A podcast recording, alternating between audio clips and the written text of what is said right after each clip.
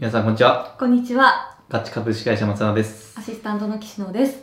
あの、前回、あの、はいコロナによるオリンピックの延期で、はい。いろいろ影響が出ているというお話があったんですけれども、今日はちょっとそれ以外に、まあちょっ。と影響出てれば、ちょっとその辺とか教えていただきたいなと思って。はい。結構、うんまあ、いい兆しなんじゃないかなっていう影響がありまして、結構僕地方の方と仕事することも多いんですけども、はいリモートワークが進んできたじゃないですか。はいはいはい。まあ、なんで、まあ、地方もそれを波及して、うん。えっと、テレビ電話でですね、うん。打ち合わせしやすくなったって感じですね。お、じゃあちょっとこの仕事の仕方が変わったということですかね。はい。今まではですね、やっぱり会ってこう打ち合わせして話さないと、こいつわからねえやつだな、みたいな。うん。うん。電話とメールでやることは何事だとか、うん、確そうかに。いう文化がうん。ありまして。なんか、ちょっとね、やっぱご年配の方とか、はい。熊本さんとかはい、多いかなと思いますし、どうしてもこのリモートワーク、リモートワークって言っても、はい。な根付いてないイメージは正直ありましそうたね。ですね。うん。僕、あの、浪江町っていう町にうん打ち合わせすることが多いんですけど、さすがに、あの、不便な場所にありまして、うんで、ちょっと役場の方にちょっとテレビ電話でもいいですかって言ったら全然、まあ、今のご時世だし、うんいい。よっていうことを許してくれまして、うん。まあなんかまあ向こうもそういう情勢って分かってますし、うんだんだんそういう風に流れになってくると、ビジネスの流れは早く進むなと思いまして、うん今まで多分おそらくセキュリティの問題とかはい。あったりもしたんですけど、うまあそういうのが加速するといいなと思いますね。じゃあまあ実際、今まで結構アナログなね、やり方でやるのが当たり前だみたいな認識だったってことですかね。はい、はい、そうですね。やっぱりまあ、皆さん、パソコンもそこまで使えない、まあスマホもですね、そこまで使えないっていうのがあったりもしたんですけど、やっぱり紙文化だったりうん。したので、まあそういうのを全部電子化していって、うんやったりっていうのもあるんですけども、まあ、身近な例で言うと、大堀相馬焼協同組合っていうところを今ちょっと一緒に携わらせてもらってるんですけど、はい。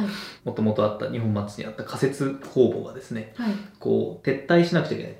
うん期限で、期限がありまして、じゃあどこを事務所を置くかっていう話になった時に、わざわざ施設借りるほどの設備はいらないよねってなって、まあ、事務員さんの自宅に集約したんですね。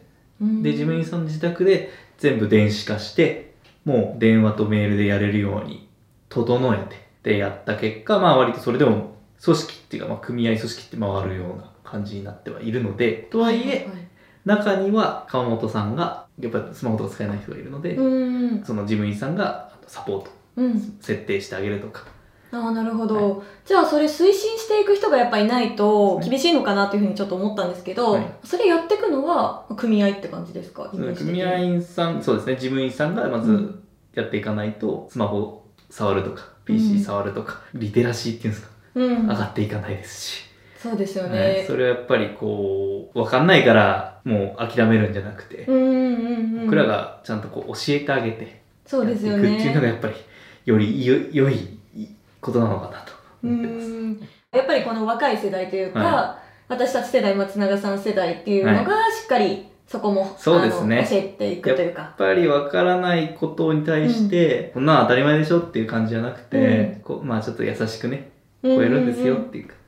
なるほど、なるほど。じゃあまあちょっとずつではあるけれども、まあこういう昨今のね、いろい。ろ事情もあり、はい。あの、いろいろ進んできてる部分もあるかなっていう、そうですね。うんまあそういうふうにせざるを得ない状況ではあるとは思うんですけど、はい。はい。なるほど、なるほど。はい、これがいい方向にうん、社会が変わるといいなと思ってますし、うんそうすると地方の働き方も変わりますし、まあ、ものづくりのやり方も変わるんじゃないかなと思ってます。じゃあまあ今日はね、コロナでいろいろ影響ありますけど、まあ、悪い面だけではなくって、はいまあそういったちょっとずつ変わっていってる部分もあるよって言ってお話はいいただきましたね。はい。